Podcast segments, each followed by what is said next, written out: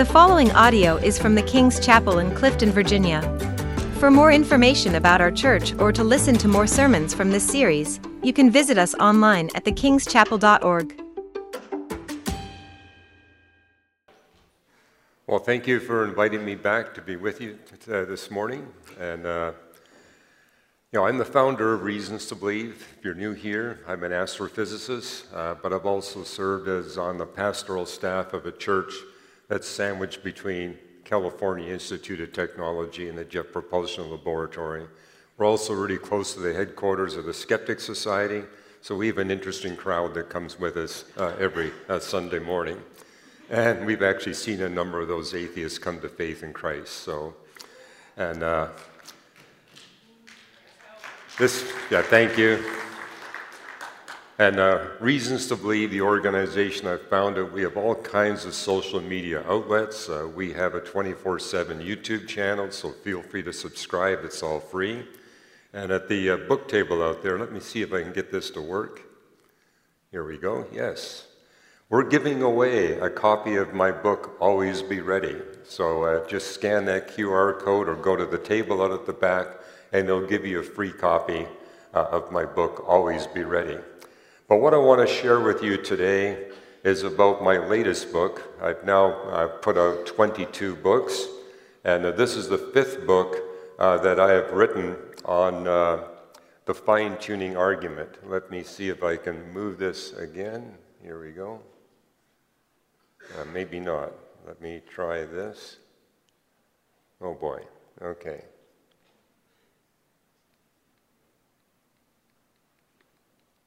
Yeah, nothing's happening here. There we go. Okay. And okay, wrong direction. I have to go down. Okay. There we go. All right, I think I got it. Yeah, I've produced five books now on the fine tuning argument for God. Traditionally, that's been the go to scientific argument uh, for the existence of God. It goes all the way back to the early church fathers. But what I want to share with you is how we can develop an exponentially stronger fine tuning argument for God. And it's based on the biblical principle that God began his works of redemption before he created anything at all. And yes, I think we're working well there. Uh, that it tells us in 2 Timothy 1 9 that the uh, grace that was given us in Christ Jesus before the beginning of time, and in Titus 1 2, the hope of eternal life, which God who does not lie, promised before the beginning of time. This is just two of seven texts in the Bible that tells us number one, that time has a beginning. And I spoke yesterday at a conference basically laying out the evidence that we now have that time indeed was created. The space time theorems prove that there's a beginning to space and time. And of all the holy books that undergird the religions of the world, the Bible stands alone in saying not only does the universe have a beginning, time is a beginning, space is a beginning. But what the Bible tells us is that God began his works of redemption before he created anything at all. The grace that we receive, the hope that we get, was actually put into effect before the beginning of time. In other words, before the triune God created anything at all, they worked out their plan of how they were going to bring billions of human beings into a redemptive relationship where they would be delivered from their sin and evil and enter into an eternal relationship, loving relationship with the Creator Himself. What this implies scientifically, if indeed uh, God began His works of redemption before He created anything, it implies that everything that God creates is for the purpose of redemption. Now, what I've seen amongst my peers in astronomy and physics they will observe the universe and its characteristics, and they discover that many of those characteristics must be fine tuned to make life possible. And the fine tuning is even more spectacular if you want the equivalent of human beings to exist in the universe. But I don't know of any work until this Designed to the Core book that actually puts it in a redemptive context. What does the fine tuning need to be like for billions of human beings to redeem from their sin and evil. So, what I've done in the book Designed to the Core is say, well, let's look at the universe at all different size scales, from the universe as a whole all the way down to the objects that are right close up to us the comets, the asteroids, the moon, the earth, the sun, the interior structures of all these objects. That test to see whether or not is this really designed with redemption in mind. And that's exactly uh, what I've been able to demonstrate. Spent three years going through the scientific literature, and indeed we see that the fine tuning argument for God increases exponentially when we put it in the context of what's needed to make possible the redemption of billions of humans from their sin and evil in a short period of time. Now, the opening chapter, I talk about uh, the universe, how we need a just right uh, universe. And uh, this is something that's been written about in many books. I've got over 50 books in my library, uh, written mainly by people who are not believers. How, when we look at the universe, we see overwhelming evidence that has been highly fine tuned to make possible the existence of life and human beings in particular. But what I've added is how much the universe has to be designed in order to make the redemption of human beings possible. In particular, we discover that each of the laws of physics, gravity, electromagnetism, the strong and weak nuclear force, uh, the size of the universe, the age of the universe, the mass of the universe, all that must be exquisitely fine tuned in order to make redemption possible. The laws of physics themselves are chosen by God as a tool to bring about the redemption of humanity. We need gravity, we need thermodynamics. Jesus himself said, In this world you'll have tribulation, but take heart, I've overcome the world. Tribulation, that's an inevitable consequence of gravity, electromagnetism, thermodynamics, and the strong and weak nuclear force. We'll have that in this universe. But what we see in the Bible is it's a two creation model. Uh, God will uh, use this universe as a tool to eradicate evil and suffering once and for all. And then he'll take us into a new creation. But we see in Revelation 21 and 22, in the new creation, there is no death, there is no decay. We have a building in the new creation that defies the law of gravity. There will be no gravity. There will be no electromagnetic radiation. There will be light. Everything will glow with light, but there'll be no darkness, there'll be no shadows. We're going to be introduced to radically different laws of physics because we no longer need the laws of physics we see or the universe in which we live uh, because evil and suffering will no longer exist. Uh, but what we'll also see is we have to be in a just right uh, super galaxy uh, cluster. And only in the last few years have we astronomers even been able to define what a super galaxy cluster is. It's a cluster of clusters of galaxies. But only recently we've been able to discern the structure and the boundaries of these super galaxy clusters. I'll show you a few images in a minute. And we have to be living in a just right uh, galaxy and a just right uh, galaxy uh, cluster and a just right galaxy group. And we need to be living in a just right galaxy. Life is only possible in a spiral galaxy. Other galaxies, the stars are jammed way too tightly together in order for stable orbits of planets to go about stars and for those planets to be protected from radiation. Now, we astronomers have been looking throughout the entire universe trying to find a galaxy sufficiently like our Milky Way galaxy that it could be a candidate for advanced life. Those of you who are Star Wars fans, I want to disappoint you there is no galaxy far, far away. We've looked far, far away. We don't see any. But what I've done in the book is to show you the 18 galaxies that come the closest to matching our Milky Way galaxy in its capacity to support life. I'll show you 11 of them uh, this morning. And so what we see here, uh, let me move it up. There we go, uh, maybe. Ah, here we go. The upper left one you might recognize. That's what's called our sister galaxy. It's the Andromeda galaxy. However, when you look carefully at that uh, image, you notice that the spiral arms are distorted. The outer spiral arms are as big as the inner spiral arms, and it also has a very active and, uh, has a very large supermassive black hole in its core. And these other spiral galaxies, you'll notice uh, that the spiral arms are distorted and there's lots of furs and spurs and feathers between the spiral arms. Here are some galaxies that come even closer. In fact, the one that you see in the uh, center upper, that's the galaxy that comes the closest to matching our Milky Way galaxy. But it has a supermassive black hole in its core that is actively pulling in matter, and it basically is radiating the entire galaxy uh, with dangerous radiation. And also, you can see that the spiral arms are distorted.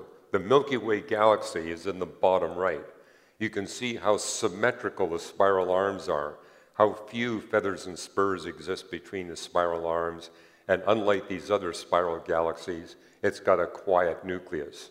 It's not pouring out uh, deadly uh, radiation.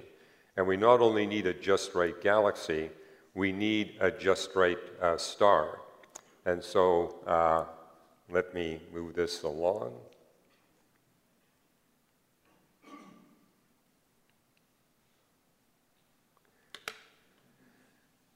And what we're noticing as we go from the super galaxy cluster to our galaxy uh, cluster, our galaxy group, our galaxy, our star, our planet, our moon, in each case, as we survey the entirety of the universe, we're not finding anything that's anywhere like it. Each case, uh, our star is unique.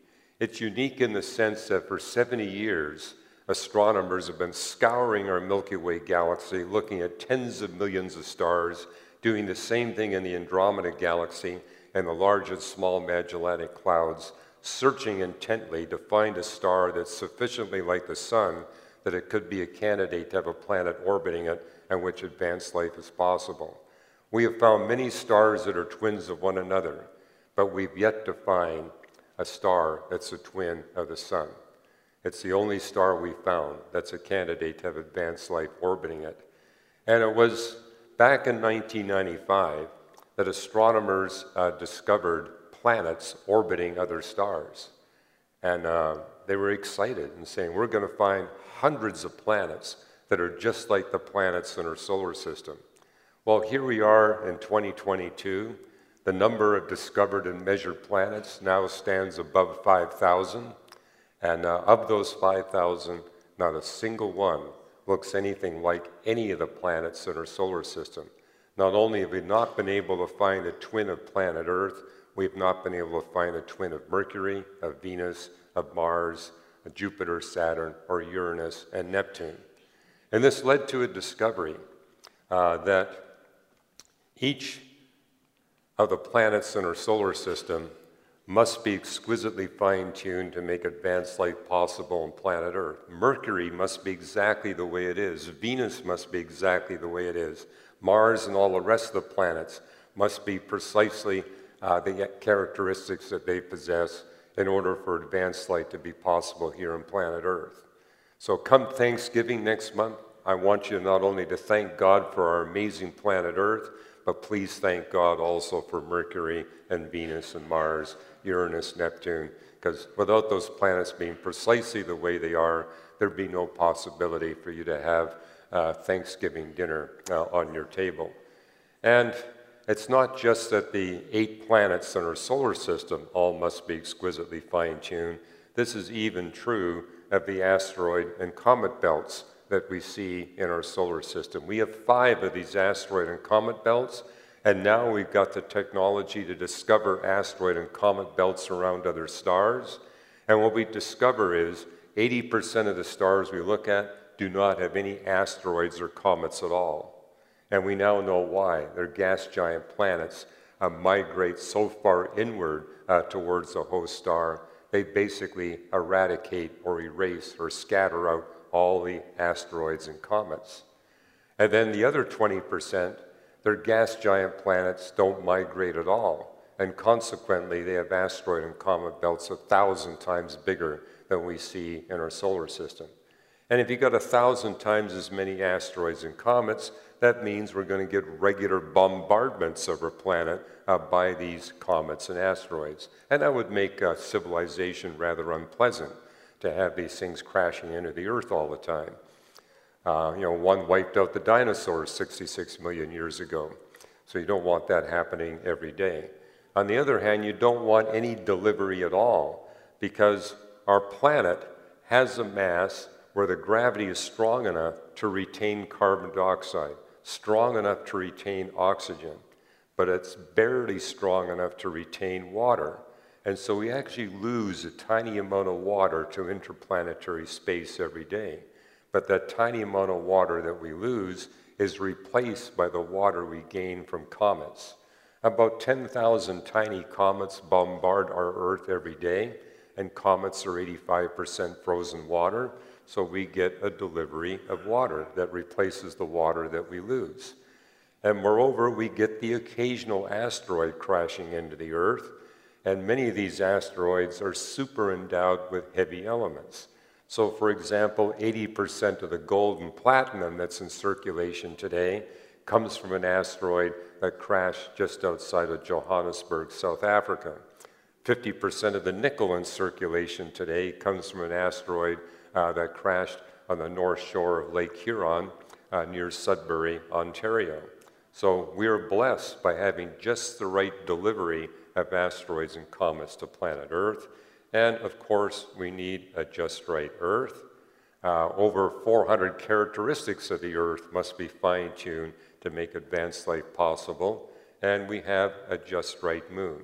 And now we know that 23 distinct characteristics of the moon must be fine tuned. So, one example is uh, our planet Earth has a stable rotation axis tilt. It moves between 22 and about 24 and a half degrees uh, back and forth over a 41,000 year period. That's possible because we have a small planet being orbited by a gigantic moon. That's what stabilizes the rotation axis tilt. All the rest of the planets in our solar system, the rotation axis does this, flips back and forth. And so we have the stable rotation axis. That's just one of the features we gain from the moon. Now, I mentioned earlier that we've just gained the technology to define super galaxy clusters, and I want to show you a slide of the map of the super galaxy cluster in which we live. Let me see if I can advance this. Here we go. There you go. That's the Laniakea super galaxy cluster. It's a cluster of clusters of galaxies. But what's unique about our Laniakea super galaxy cluster is the galaxy clusters and galaxy groups are strung out along these long filaments. And so that little red dot there basically shows where our local group of galaxies exists. It's at the nexus of three subfilaments. If you're not near a filament or a subfilament, there won't be enough tiny dwarf galaxies there to sustain the spiral structure. But notice that we're in a grouping of galaxies that's in the least dense part of the Laniakea super galaxy cluster. And we're living in the smallest galaxy group of all the galaxy groups that exist. And notice that the big clusters of galaxies are all tilted way over to the right. Uh, the Virgo cluster, the Centaurus cluster, the Hydra cluster, those are clusters where you got so many galaxies jammed so tightly together that many of those galaxies have really huge supermassive black holes that basically radiate not the entire galaxy with deadly radiation, but even all the galaxies in its vicinity. Fortunately, we're 53 million light years away from the nearest one of those nasty supermassive black holes, far enough away that it doesn't disturb our civilization. Now, we astronomers have found tens of thousands of these super galaxy clusters in the universe, but this is the only one where we see the galaxies and galaxy groups strung out along these long filaments it's the only one where the galaxy groups are relatively small, and even the galaxy clusters are not that big. Let me show you a typical super galaxy cluster.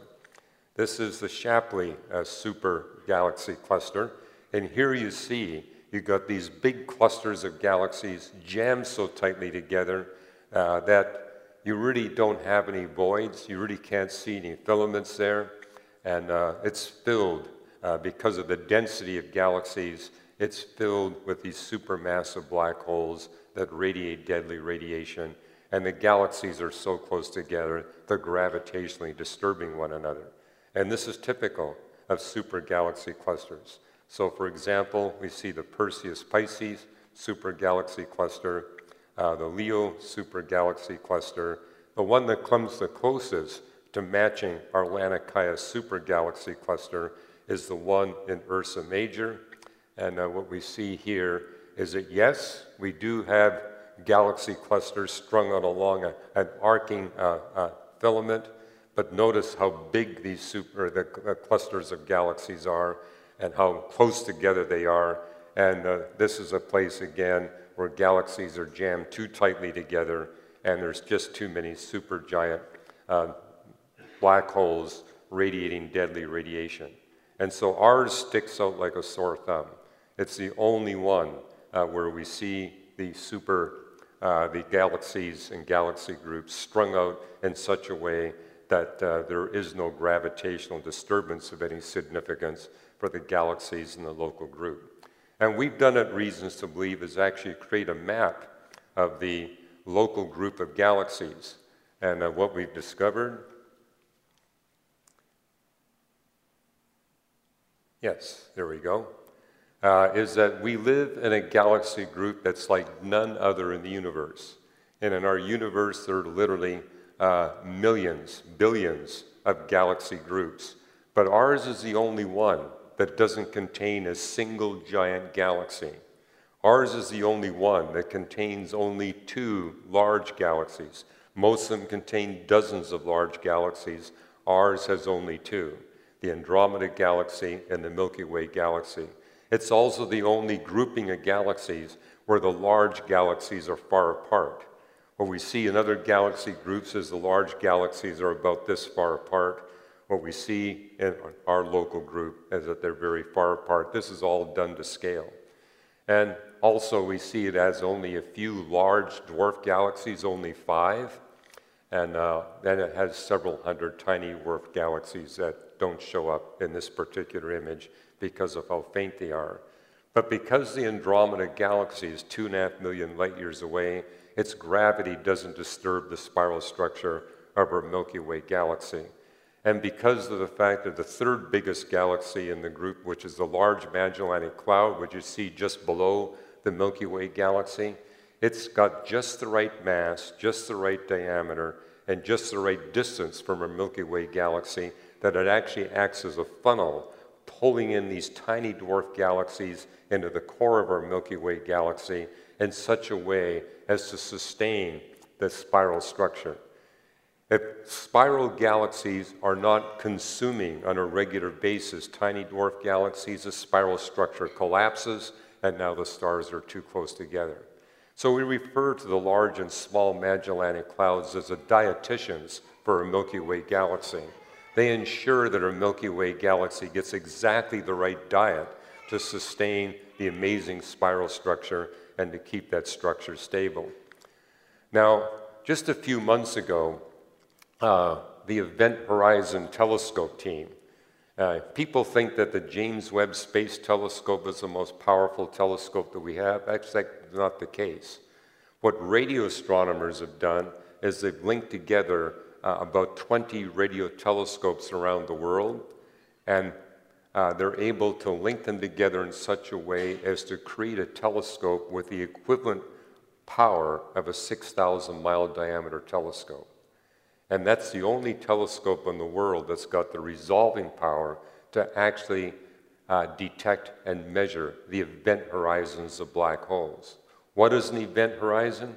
That's the distance from a black hole where nothing can escape. However, just outside the event horizon, any matter coming in towards the black hole gets converted into energy with 10 to 42% efficiency, which explains why we would expect that there would be a bright donut of light around the black hole. And we've only been able to image that for our Milky Way galaxy, and it took four years of dedicated observations to come up with this map. But notice, you do see the event horizon, but this is really quite a fuzzy image. And the problem is it's very faint. I need to move it along. Yes, thank you. There we go. That just got published a few months ago. It took four years of dedicated observations to develop this image. They're hoping to come up with a better image, but it'll probably take another 10 years. But the reason why this was so difficult to detect is that for the last a couple of million years, our Milky Way galaxy's supermassive black hole has been on a starvation diet. Most supermassive black holes are pulling in objects as big as moons and planets and stars and giant molecular clouds. Our Milky Way galaxy for the past two million years has been on a diet of tiny comets and tiny asteroids. And therefore, we don't see a lot of light around the event horizon of the black hole. But we do know that our black hole wasn't always that quiet, mainly because we see this image here, which shows two gigantic X ray bubbles. And these bubbles are expanding. And as we measure the expansion rate, it tells us about two million years ago, our supermassive black hole was pulling in an object about the size of a planet and it generated deadly radiation. But that was two million years ago. For the last two million years, it's been on a starvation diet. And particularly the last 100,000 years, it's been on an exceptionally uh, weak uh, diet of matter being pulled in, basically just gas clouds, tiny gas clouds coming in.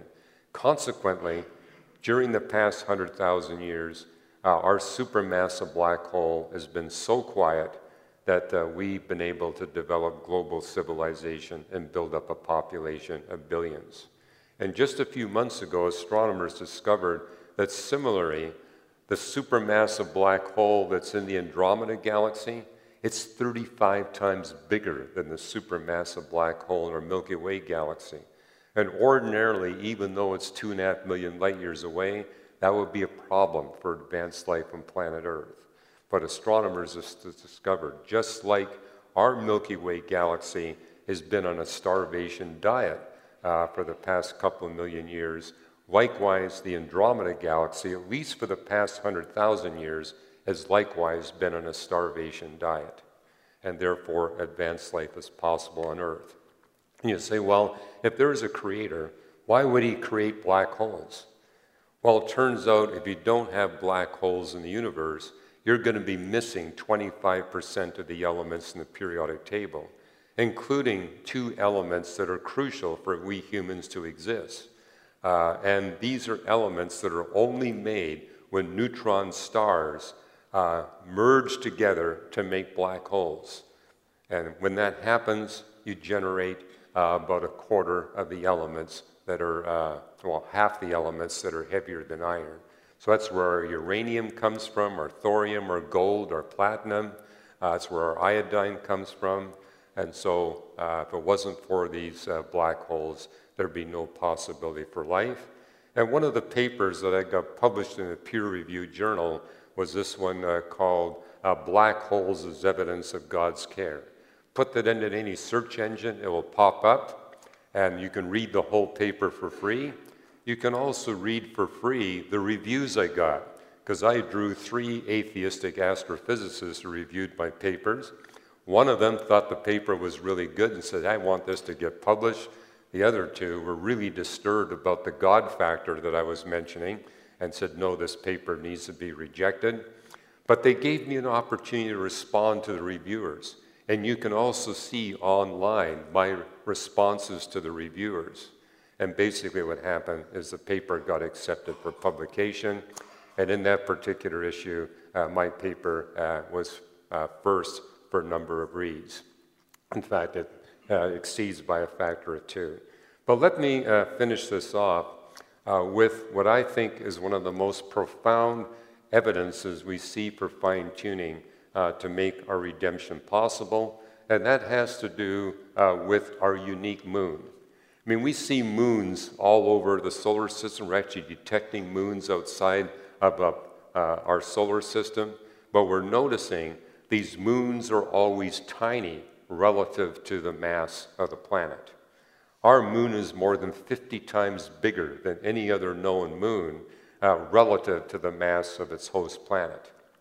For example, our moon comes in at uh, about a, a, percent and a half the mass of our uh, planet, whereas what's typical is something like 0.01%. And that's because our moon formed like no other moon. Uh, our solar system began with five rocky planets. There was Mercury, Venus, uh, Earth, and Mars, and the planet Theia. Well, what happened early in the solar system's history, Theia and the Earth collided with one another, which caused the Earth to become more massive, but also created debris cloud around the Earth that coalesced to form the moon. It explains why we have a relatively small planet orbited by a gigantic moon. Uh, but during the first 560 million years of the existence of our solar system, what we notice uh, is that our uh, sun was pouring out intense particle radiation, gamma ray radiation, X ray radiation, and flaring activity that's 100,000 times greater than what is happening today. That go, takes you up to that little green dotted line. And the radiation coming from the sun was so intense uh, that it would have sputtered away all of Earth's water and all of Earth's atmosphere. What prevented that from happening was that the Earth at that time had a very strong magnetosphere, much stronger than we have today. However, as scientists studied this, they realized there's no way the Earth could have had that strong enough of a magnetosphere by itself. And they realized the answer was the moon. Now, this is how far apart the Earth and the moon are right now. But this is how far apart the Earth and the moon were uh, four billion years ago. And because we need to advance the slides, thank you for reminding me of that. That's the Earth and the moon uh, right now, and uh, this is where they were four billion years ago. And because the moon and the Earth came about as a result of this collision, Earth began with a very hot core, and the moon began with a very hot core. Both of them had a hot liquid iron core. And because of how close together the Earth and moon were, uh, the tidal interaction between the Earth and the moon was sufficient to circulate the liquid iron in both the core of the moon and the core of the Earth. So both bodies had a magnetosphere, a strong magnetic field that generated a magnetosphere and because of how close together they were, the magnetosphere coupled. And it was that coupled magnetosphere that prevented the particle radiation from the sun sputtering away all of our water and all of our atmosphere. And the authors of the research paper concluded their paper by saying this is a habitability requirement. It is the most profound habitability requirement. The only way you can have life on a planet is if you have two planets colliding with one another, just like Theia and the Earth collided, where you get the formation of the moon, where both of them have a hot interior core, and the moon begins to spiral away uh, from that planet, just like the moon spirals away uh, from the Earth.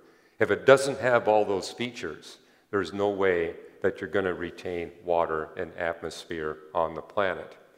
And years ago, when people were working on the planet formation model, they said, We got way too much design here.